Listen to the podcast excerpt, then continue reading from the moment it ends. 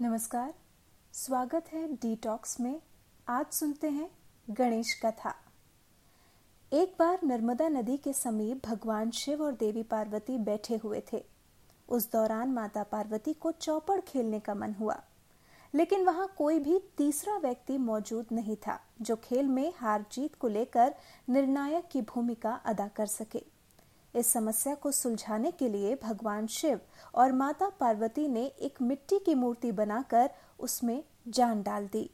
दोनों ने मिट्टी से बने इस बालक को निर्देश दिया कि वो खेल को अच्छी तरह देखे और अंत में किसकी जीत हुई इस बात का फैसला करे। खेल के दौरान माता पार्वती महादेव को मात देती नज़र आ रही थी, पर भूल से बालक ने महादेव को जीता हुआ घोषित कर दिया, जिस पर देवी क्रोधित हो गई।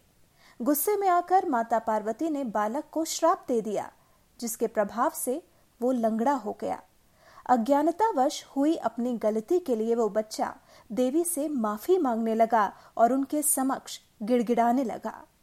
बालक के लगातार माफ़ी मांगने के कारण माता का दिल पसीज गया। तब उन्होंने उस बच्चे से कहा कि श्राप को वापस लेना तो उनके बस में नहीं है, लेकिन उन्होंने श्राप मुक्ति के लिए उस बालक को उपाय बताया। उन्होंने कहा कि इस जगह पर जब नाग कन्याएँ आएँगी तो वो उन्हें उपदेश देंगी, जिसके बाद गणेश जी की आराधना के बाद मैं तुम्हें दर्शन दूँगी।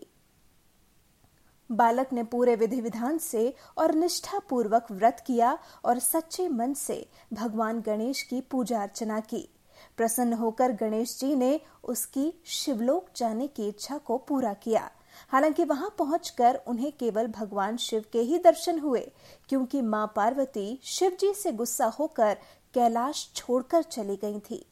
बालक से इस व्रत के बारे में जानकर भगवान शिव ने भी माता पार्वती को खुश करने के लिए वो व्रत किया, जिसके प्रभाव से पार्वती कैलाश वापस आ गई। ये कथा यहाँ समाप्त हुई। लेकिन मैं निवी अगले पॉडकास्ट के साथ आपको जल्द मिलूँगी।